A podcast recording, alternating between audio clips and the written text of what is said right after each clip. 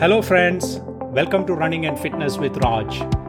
This show will bring you exciting and interesting guests and give you specific and actionable advice on your running, fitness, and general health. Our guest today is uh, Steven Sashen, who is one of the fastest sprinters over 50 in the United States. He's a former All American gymnast and the founder of Xero Shoes. Uh, Steven is also a very passionate advocate of minimalist running and absolutely delighted to have him on the podcast. So, welcome to the podcast, Stephen. Thank you. Thank you. Happy to be here.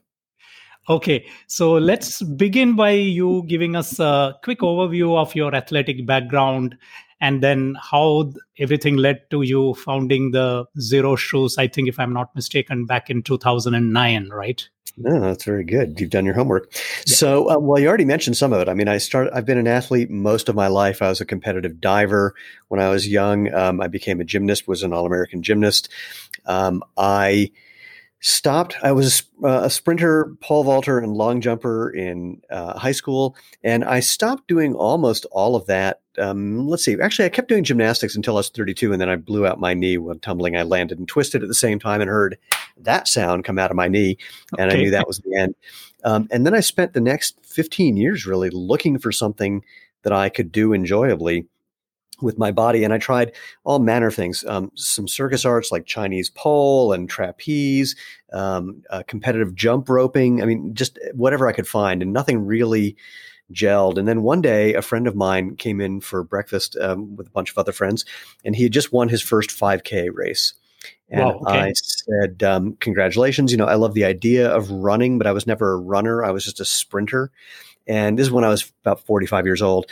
Um, so 13 years ago or so and he said, you know, there's a whole masters track and field circuit, like all the track events for older athletes. I said, no, I did not know this. And so he introduced me to a coach, and I got back into sprinting when I was 45. Now, for the next two years, I was getting injured pretty much constantly. And one day, a friend of mine who's a world champion cross country runner said, Why don't you try running barefoot and see if you learn anything from doing that? Well, the short version is what I learned is why I was getting injured. It was a form problem that was disguised by my shoes. I couldn't tell that I had it when I was in regular shoes.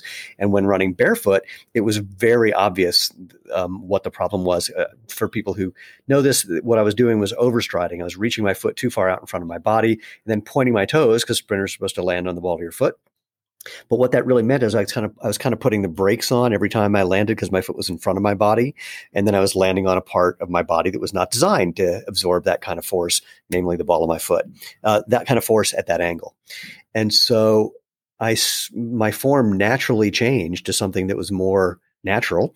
Okay. And my injuries went away. I became faster, as you may have mentioned, or you did mention, I'm a Masters All American sprinter.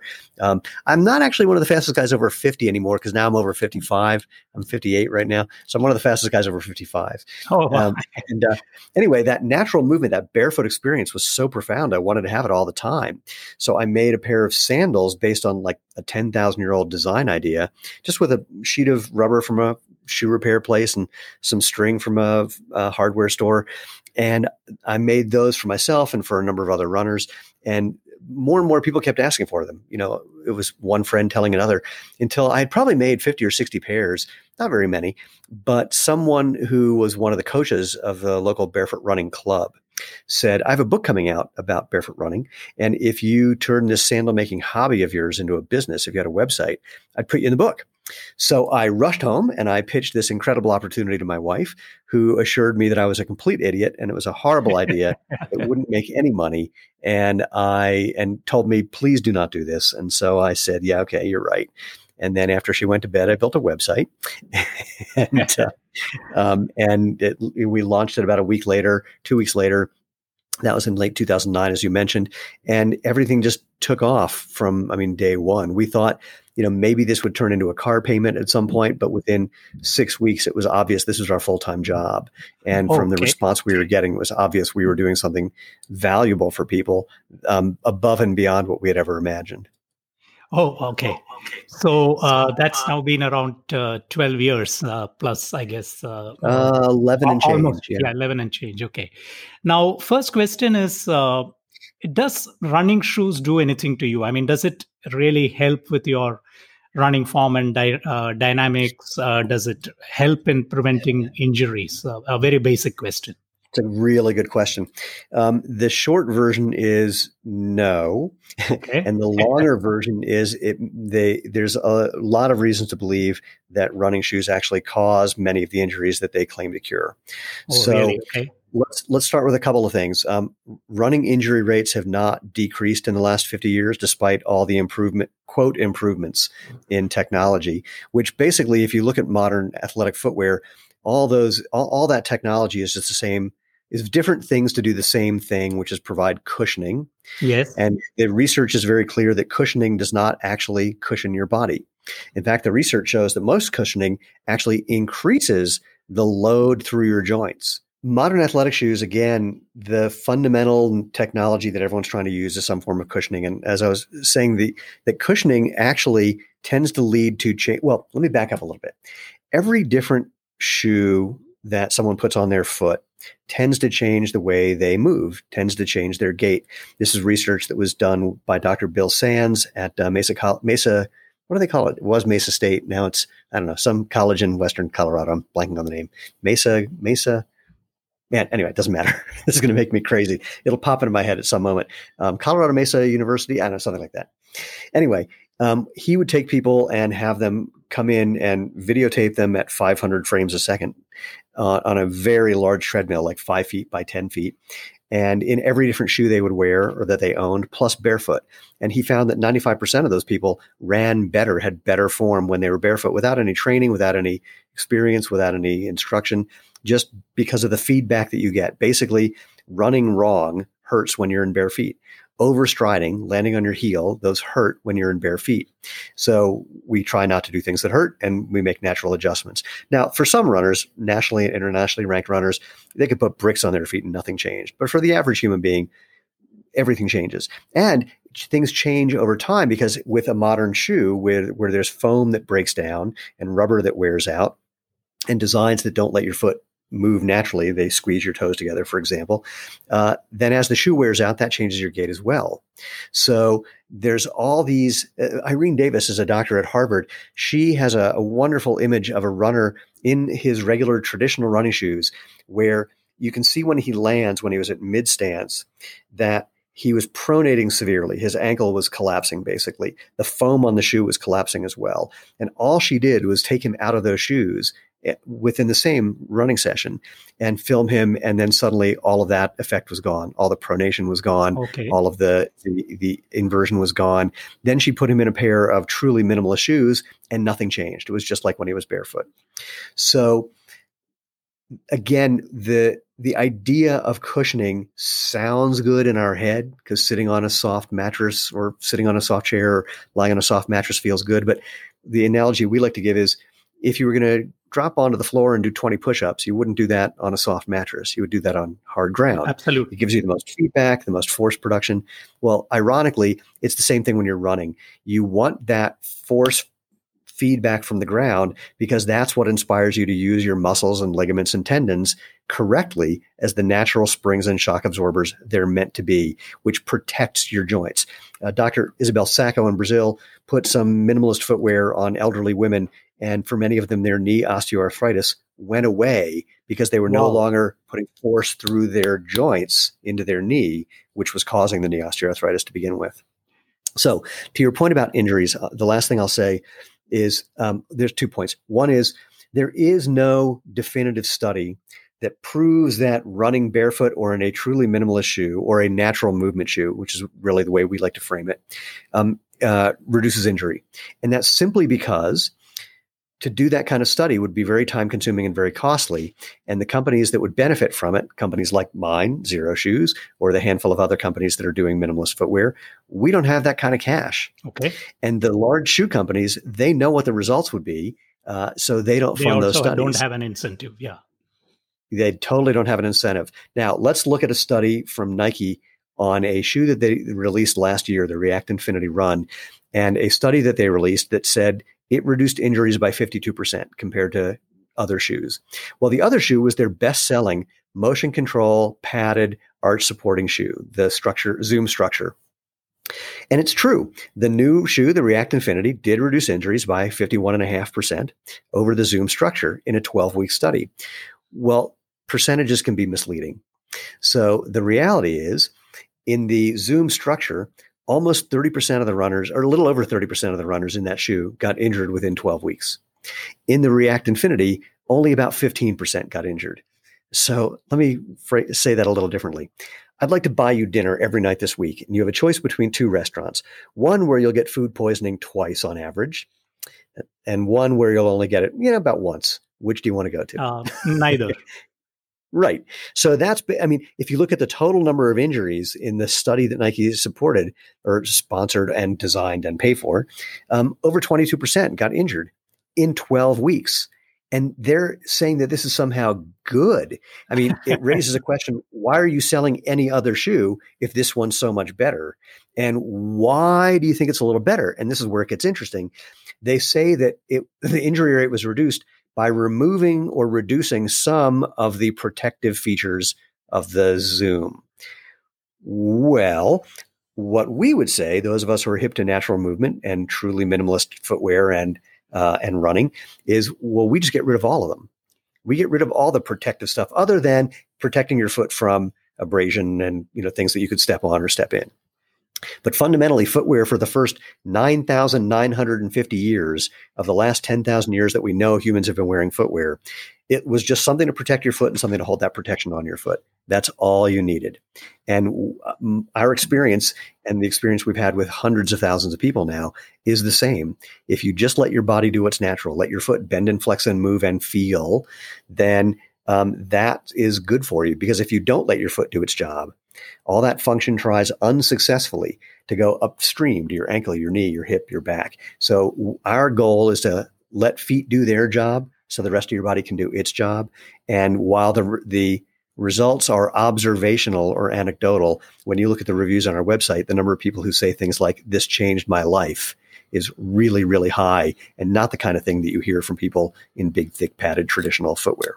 Yeah, I also go back a little bit to childhood. Like when we were growing up, you know, uh, you know, we used to have these uh, very thin show, thin soled shoes from an Indian company called Bata, which is uh, which we used to call, uh, you know, uh, canvas shoes. We used to call them. You can still get them. I mean, you know, they're literally a, piece of canvas and uh, you know some sort of a protection, zero cushioning, and you know we used to run around, run run around in that, and all you know all it used to protect is really some sharp stones or some you know broken piece of glass or something like that. And uh, you know it, it reminded me of that when you were talking uh, talking about no it, it's something that i like to i like to say is you know think back to when you were a kid and you walked outside on a warm summer day and you could feel the grass between your toes or the sand under your feet and or the just even the dirt you might have been playing in and just how good that felt.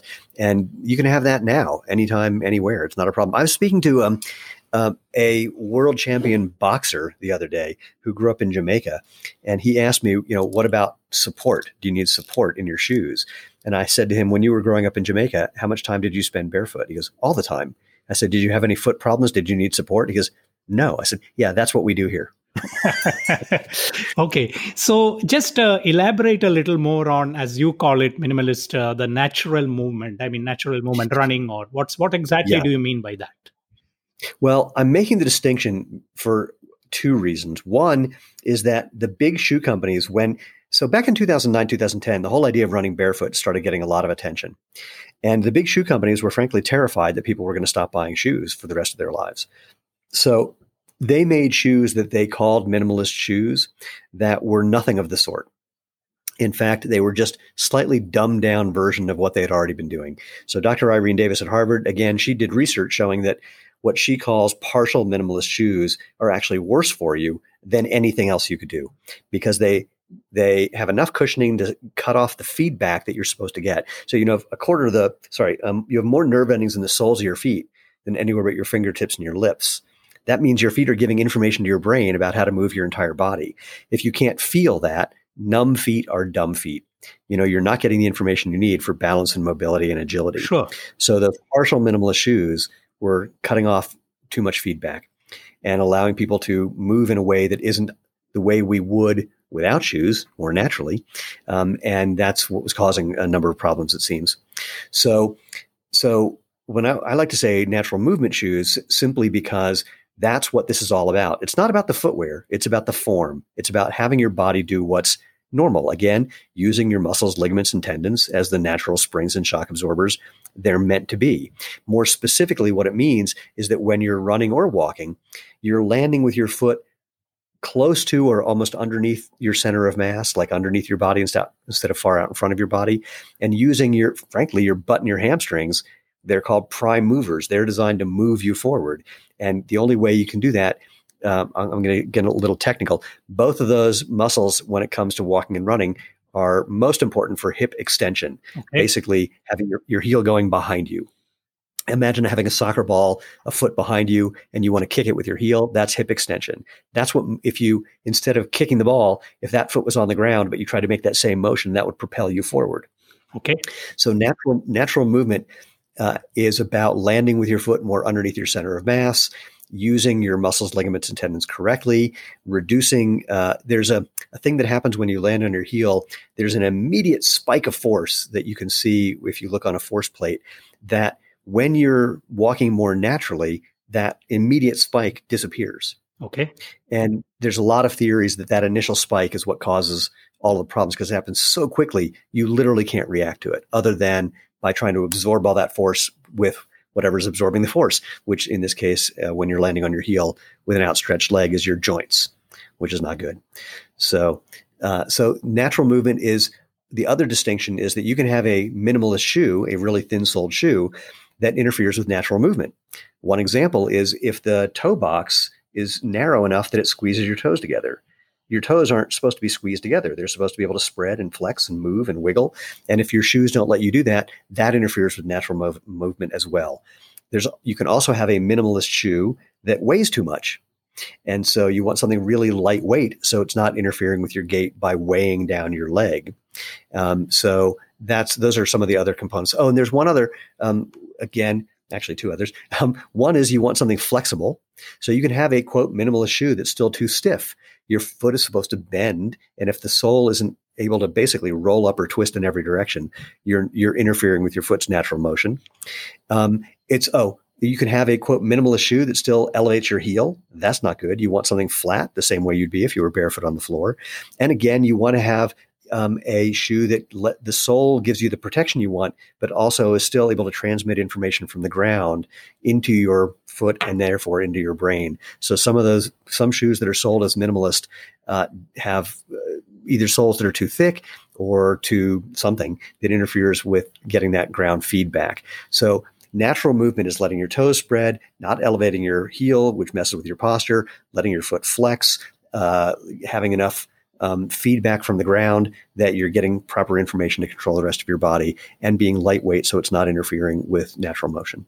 Okay. No, that's a great explanation. So my then my follow-up question is this, Stephen, which is that um, as you mentioned, till 50 years back or so, we never had this. So what, mm-hmm. what and, and natural uh, movement has so many advantages as you just explained. Uh, what has led to uh, mo- most of the large mainstream shoe companies literally you know stacking Money. their shoes more and more. I mean if you look at the Money. latest uh, latest shoe that uh, the world record was set in by Eliud Kipchoge and uh, oh, you know, oh my god. All right let's talk let's talk about that, that. So, okay. I mean right. they, they so, look like beasts on your foot right? Yeah yeah yeah. So let's let's talk about that. So what happened here here's a story people don't know. Most people don't know when Nike was just getting started, they were sharing a building with some, I think they were sports podiatrists. They may have been orthopedic podiatrists. So don't hold me to that one. Um, and Bill Bowerman from Nike came down one day and said, I'm getting runners who are getting Achilles tendonitis. What do you recommend? And the doctor said, Well, clearly their Achilles tendon have shortened from wearing higher heeled dress shoes. So put a wedge of foam in there to make a higher heeled running shoe and that will help them. And so that's what they did. Um, let me cut to the end of the story. 30 years later, one of those doctors was at a track meet with a friend of mine. And my friend asked him, So, you know, your design idea has become the design of all modern athletic shoes because shoe companies just steal ideas from each other. If something looks like it's going to sell, then everyone tries to do it because they're afraid they'll never make money again. Yeah. He says, So, you know, your shoe, that design is everywhere. What do you think? And the doctor said, It was the biggest mistake we ever made. Wow. We made it up You know, we were seeing everything. We were making a lot of prosthetics. We saw everything as needing a prosthetic solution, but we had no evidence for this idea of Achilles shortening or the benefit of putting in a, or the problem that would be created when you add a wedge heel. So once that became sort of common because every shoe company was doing it in the early 70s, there was just no way around it. They sold the story that you need cushioning, you need elevated heels, you need arch support, you need motion control, none of which is true. Uh, and everyone started doing it. So again, the only advances that have that have happened in the last 50 years is different versions of all those same things that have never been proven to work. So the super high shoe, El- El- Eliud Kipchoge shoe, is a case study in PR and marketing and media manipulation and propaganda. So let's start with the fact that Nike advertises the shoe by saying it makes you 4% faster. Yep. Well, that research came from a lab here in Colorado from a guy named Rodger Kram, who showed that what actually happened is you your VO2 max, the way you uh, can uh, uptake oxygen, is improved by 4% on average by people wearing that shoe. And he said it doesn't make you run faster. It just improves your VO2 max, possibly because you're not having to use your muscles as much, which is has you know okay maybe maybe that's good maybe that's not good yeah. hard to say yeah. probably not but suffice it to say he never said makes you run faster nike turned it into 4% improvement equals running faster now again when you say say something like that to competitive runners you know having a half of a percent improvement could be the difference between a gold medal and Absolutely. no one knowing who yeah, you absolutely. are so once some runners start to wear something, then everyone else is going to try and do the same thing because they don't want to lose their edge. And running, there's a lot of placebo effect in distance running in particular. If you think you're going to do better, you can do better. There's a there's a, a, doctor out of South Africa who has a theory called the central governor theory, which is Tim that your brain is content. Yes. Thank you. Um, Tim has some other ideas as well that I don't agree with, but let's go with central governor for now. So, but Tim, I mean, mostly about diet, but anyway. Um, so the central governor theory, for people who don't know, is basically your brain is constantly trying to keep you from doing things that might hurt yourself. And um, what you're doing as a certain kind of certain kind of athletes, what you're doing is learning to hear those signals and frankly just not pay attention to them. So if you think you're going to run faster in some new shoe, that could change the way you relate to these signals from the central governor. And you might just, you know, push harder, move a little faster, something. Now, there's a more interesting theory that hasn't been tested yet from a friend of mine named Jeffrey Gray, who has a company called Helux that evaluates shoes.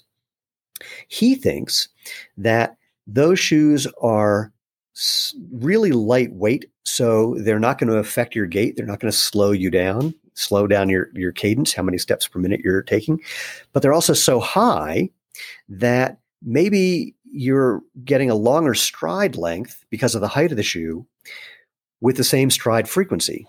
So if you're covering more distance with the same stride frequency, you might run faster. So that might be what the effect is. Now, those shoes wear out in no time. I mean, they, the one from Brooks, I think they say you need to replace it after 100 to 150 miles. So that's, that's practically that's, nothing. That's very expensive proposition for most recreational runners, at least. Very, very, expensive.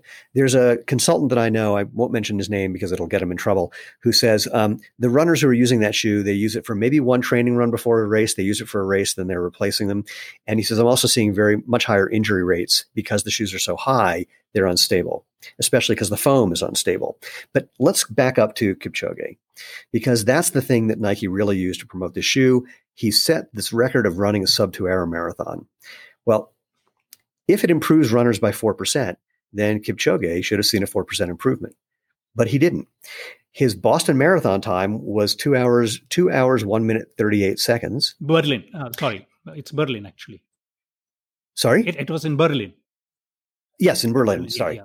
And, um, and in the, in the sub two hour run, under perfect conditions, on a flat course, basically just running in a straight line with a small, you know, U-turn, having pacers that are keeping him on pace and that um, he's drafting against.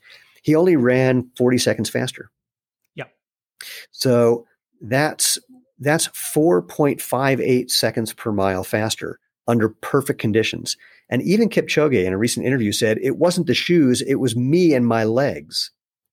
So massive, massive misappropriation of reality to sell this idea to people who have been trained. You know, do you do you know the story of the boy who cried wolf? Do you know that yeah, one? Yeah, yeah, yeah. Of course. Okay. Well, in footwear, it's kind of like the shoe company that cried cushioning, because every year some company comes out with some new form of cushioning or motion control or arch support or whatever, and they say this is going to make you better, and people run to that pun intended, run to that new product despite the fact that there's no evidence that it really delivers those results. And unlike the boy who cried wolf, where the villagers eventually get smart and stop running to find out what's going on, in the shoe world, people keep doing it. Every year, they keep going to the new thing, and it just hasn't been demonstrated to be effective. So, um, it, to answer your question again, the the there's no evidence that those new things actually reduce injury in a appreciable way. There's no evidence. In fact, Rodger Kram, who was the guy who was studying this shoe first, after he saw the VO2 max improvement, his next study was to try to figure out why.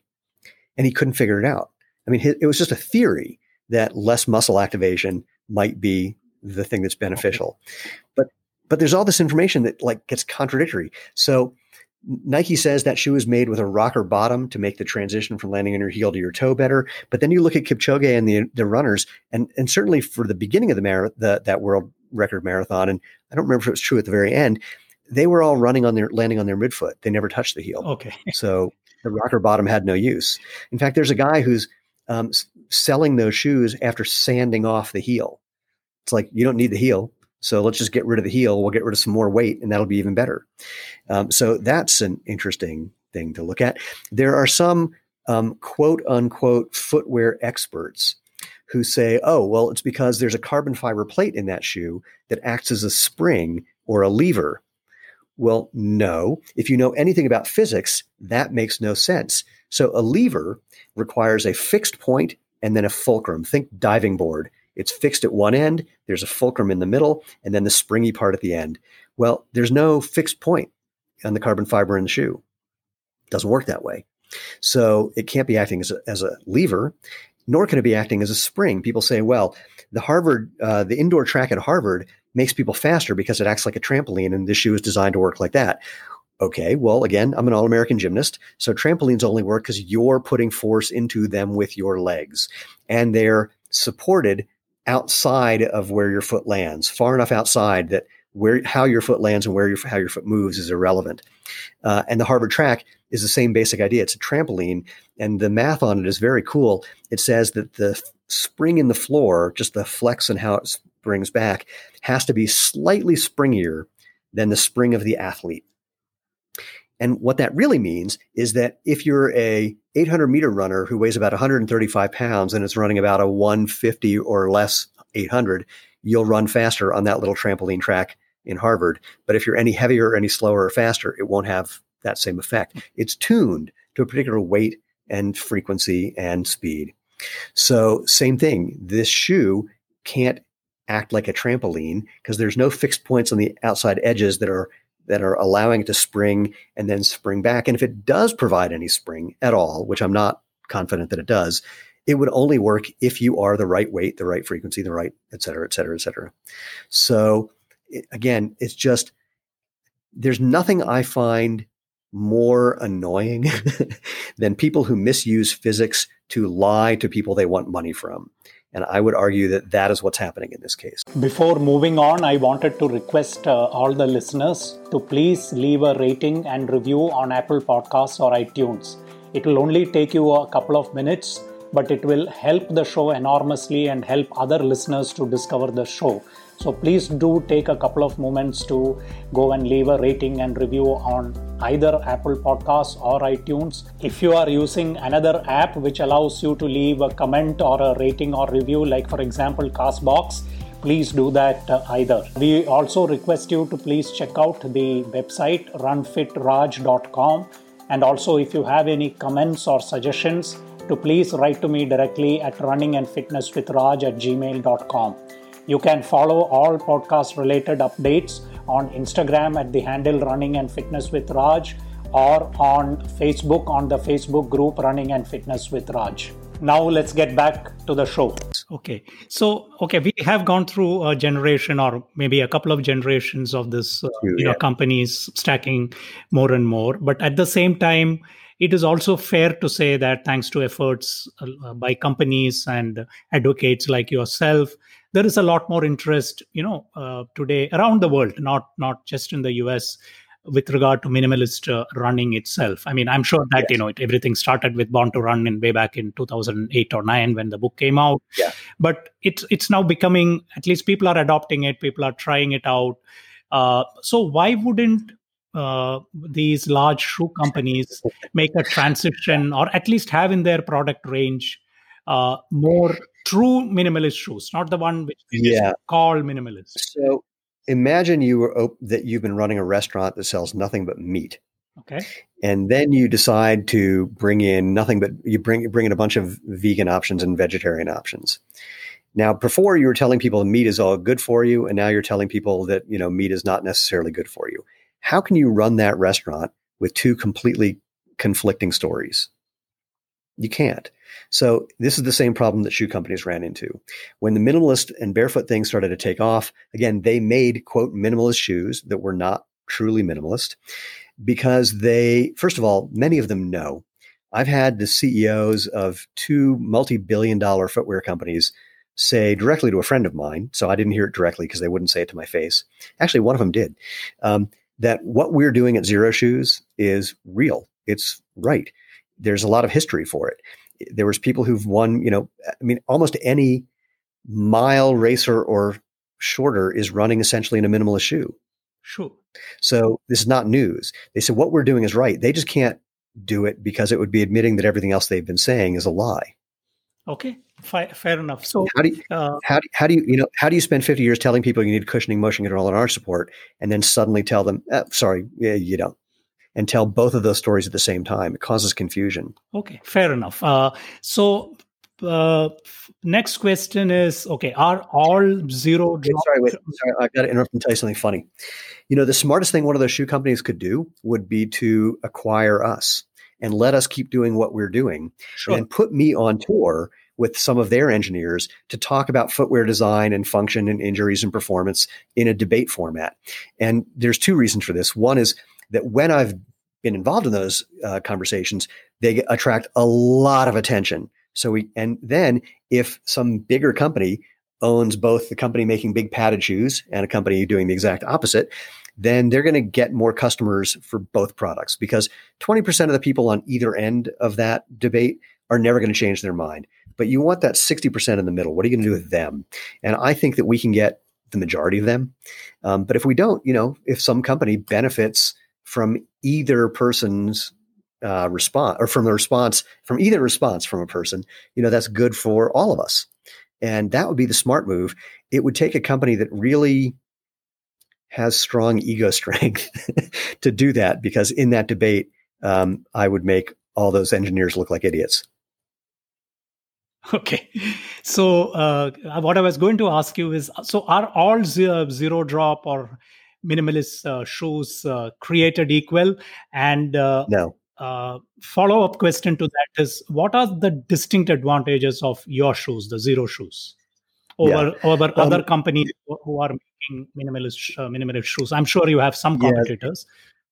Yes, uh, happily. You know, we you want competition. Some of the competition is from people who've just taken my ideas and are just using my ideas, um, and which is fine with me because the more awareness, the better. So the answer to the first part of the question is no. Is all zero drop shoes and all minimal shoes are not the same. You can have a zero drop shoe, which means your heel's at the same level of the ball of your foot, but still have a whole bunch of padding. Yeah, absolutely. And the padding is the thing that gets that gets that's what what gets in the way a of getting that information to your brain about how to move effectively, and b the more padding you have, the less flexible the shoe becomes. So that's thing one. But now let's talk about shoes that are equally minimalist in terms of thin, flat soles. Well, you can still have, I've seen um, maybe five or six companies in the last two years come out with quote barefoot shoes that are way too narrow. They squeeze your toes together. Okay. That, um, and, and that's problematic. Uh, in fact, even before that, Merrell, their trail glove, they used to call me on a regular basis. Hey, we have a new barefoot shoe. Do you want to try it? And I would say, I can't get my feet in them. They're too narrow. well, do you want them? I, well, but I can't wear it. So, well, do you want it? I said, if you gave it to me, I would just sell it on eBay. They'd say, well, do you want it? Like, yeah, okay, sure. So they kept sending me shoes. I kept selling them on eBay. Um, so that's one thing is again, you can have a design where one part, the low to the ground and um, flat is good, but then the other part, uh, how it holds your foot is not good.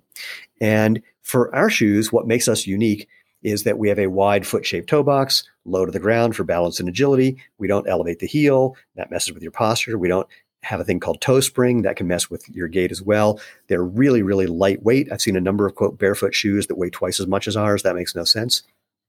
The soles are designed to give you good traction and feedback, and also they're durable. They have a 5,000 mile sole warranty. Wow, okay. And they're also and they're affordable. And so that's one of the other distinctions between us and some other companies.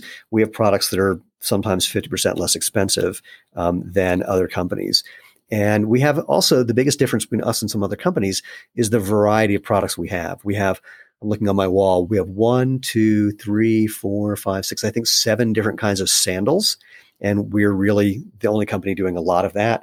Then we have casual and performance boots and shoes for men and women for almost any activity, for just casual use, night on the town, running ultra marathons, and everything in between. So the variety of the products, the durability, the affordability, the design, that's what makes us unique. There's also actually, I realized, some design elements in our shoes that are unique to us. Um, so, for example, in most of our shoes, there's a strap that holds your instep in place that's not sewn down. Basically, it's not attached to the outside of the shoe. It gives you independent tensioning that lets you get a secure fit while letting your toes relax more. And similarly, there's a heel strap system that I designed that lets you get a little extra secure feeling around your heel and your ankle, uh, even in a low top shoe. So that's another thing. Those are those are unique to us. Um, although recently Nike put out a sent out a um, a photo of a shoe that has the heel strap not only does it look exactly like ours, it's using the exact same material that I use. So we're having some interesting conversations with our attorneys about that. Okay. So what do the, I mean, just out of curiosity, what do the sandals do? I mean, like, I mean, are they more recovery or you can actually run, race? Uh, sorry, I mean, I, I haven't used it. That yeah, yeah. yeah that's why I'm asking. Um, you know, when people, when for people who have, who are fine in their existing shoes, I go, great. If you're fine, stay with what you like. But yes, like you said, after you get out of your shoes, if you've run a race and you feel like you need to recover, well, my first question is, why do you need to recover? What do you do that's causing you to have to recover? Fair enough. Maybe that's maybe that's the important question to ask, um, because because we have runners who run way way further than any of those people who need to recover in all of our shoes, and they don't need to recover when they're done. We had a couple who, to answer your question, can you run in sandals? Well, first of all, that's what human beings did for almost ten, at least ten thousand years. So yes, you can. The Tarahumara Indians still do. So yes, you can. There's no reason that if that you can't do what every other human has done for millennia. Um, but we had a couple who did a seven day race across Madagascar in some of our thinnest sandals. And at the end of the race, all the other runners, their toenails had come off, they had ripped skin off their feet because they had run through water, and then they were running on dry things, and it was you know interfering with their skin. Pardon me. Um, and uh, at the end of the race, you know, they were turning to people saying, "Does anybody want to go for another 20k run today?" no, no, not at all. So yes, you can, but I'm not saying that you have to. And to your point about recovery, or the the thing we know is active recovery is the most important thing. Getting, mo- keeping movement happening, keeping circulation happening, happening, and our sandals are perfect for that because they're so lightweight and flexible that they let your feet move naturally and get give you that active recovery. Now, you may just discover that while you're once you get so comfortable or so you're so comfortable and you're wearing them, or they're so comfortable. I don't know why I couldn't say that. It's a Friday. I can't talk well. Um, that you know you might just find yourself having to run from your car to you know the front door of a store in your in the sandals, and then suddenly you realize, huh, I, I was able to run in those. And maybe you'll find that you know you want to do a race in those. And the next thing you know, you could be running in sandals. I'm not saying you have to. I'm just saying that thousands and thousands and thousands of people have enjoyably, safely, successfully, often setting personal bests. So, you know, if you want to go that road, there's uh, a lot of humans who will cheer you on because they've already done it. Wow. Okay. Uh, that's uh, that's something I should uh, check out as and when I get an opportunity sure. the first time. So, uh, okay. Now, let's say somebody is, uh, you know, somebody like me, for example, looking to transition to a really natural natural movement or bare, you know barefoot or minimalist running, which whatever term one wants to use. It's a transition process. So we are today using shoes. So, what advice would you would you uh, give them? I mean, how to how to go about that? How to how to make that transition. So, the first thing is if you've been wearing a high heeled shoe, it seems logical that you would just slowly go to lower, lower, lower, lower, but that's actually not the best choice because the evidence is that that slow transition doesn't actually do anything. What you want to do is go down to like barefoot or in shoes like ours and just start slowly, just build up the amount of time and distance very slowly. So the advice that I give um, for oh, and and the transition will be different for different people. There's no fixed amount of time. There's a, it really depends on your brain and your body, how connected those two things are. Some people, um, well, here, I'll give you the instruction for how to make the transition. Find a nice, smooth, hard surface, flat, hard surface, because you're going to get the most feedback from that. Um, like if you're running on grass, there could be things in the grass that you don't want to step in or on that you can't see. It could be uneven terrain. And it's also some uh, grass is just like you've taken the cushion out of your shoe and just put it on the ground. So you don't want that. You want a smooth, hard surface. You want to take off your shoes and run barefoot if you can, or in something like Xero shoes is the, the next best idea. And you want to go for a really, really short run, like 20 seconds. Okay. And you okay. want to, and then you want to see how you feel the next day. If you feel good, then great. Next time, go out and do 30 seconds. And then just keep adding a little bit of time each time. If you feel sore, there's two kinds of soreness. One is that you used your muscles a little too much. And so if you did that, wait till you feel better and then go out and just try to use less energy. Just rest a little more, relax a little more, and wait until you can do that 20 second run without being sore the next day or two days later. And then start adding to that. And I'll give you now the third one is you may um, be sore and it feels like you kind of did something wrong. Well, for that group, definitely, and also for the muscle soreness group, um, here's some tips on what you want to do. Basically, you want to do something different until you're having fun. You want to do something different till it doesn't hurt and you're having a good time. Now, for some people, they can't tell what doing something different means. They don't have, you know, good proprioceptive skills. They're not aware of where their body is in space, even though they think they may be. So, you know, video feedback is helpful to see what you might be doing. But the biggest thing is just these basic ideas. Don't reach out with your foot don't if you're going to land on the ball of your foot or your midfoot, you don't do that by pointing your toes. You do that by having your foot land underneath your body. Yep. So you might yep. need to lean forward just a tiny bit and keep your body straight, keeping you know your core engaged. So imagine you're standing up straight and just leaning forward from your ankles. You know, that's the idea of how you're going to land with your feet underneath you because you can't land on your heel when your foot is landing underneath you. So that's one thought is you want to um, get your foot underneath you. Um, for people who know the, the Flintstones cartoon, I say, think about Fred Flintstone starting his car. His feet are spinning behind him and they can't catch up to him. That's kind of the, the idea. Or another, a, another image is imagine that your feet are on a wheel and the wheel is just like barely touching the ground at one point at the very bottom. So an image to use in your mind is that you want to lift your foot off the ground before it even touches the ground. Yep. So you're just picking, you know, you're just reducing the amount of time your foot is on the ground. Another way of doing that is by increasing the steps per minute, your cadence, by just a little bit. There's no magic number for what how many steps per minute you should take, but if you just increase it a little bit, that can be helpful because when you're taking and it'll feel uncomfortable at first because you're used to doing something different, yeah. but that's okay. Um, but it's hard to overstride when you pick up your cadence a little bit. Yeah. So another thought is that you want to think about lifting your foot off the ground instead of pushing your foot off the ground. Yeah. So pushing your foot off the ground is overusing your calf, but lifting your foot off the ground is not is relaxing your calf. So the image I give is if you step on a bee, you're not going to push into the ground to get off the bee because that'll drive the stinger into your foot. You're going to reflexively bend your hip and that'll lift your foot off the ground. So use that as an image for how you want to get off the ground by lifting your foot so you don't step on the bee.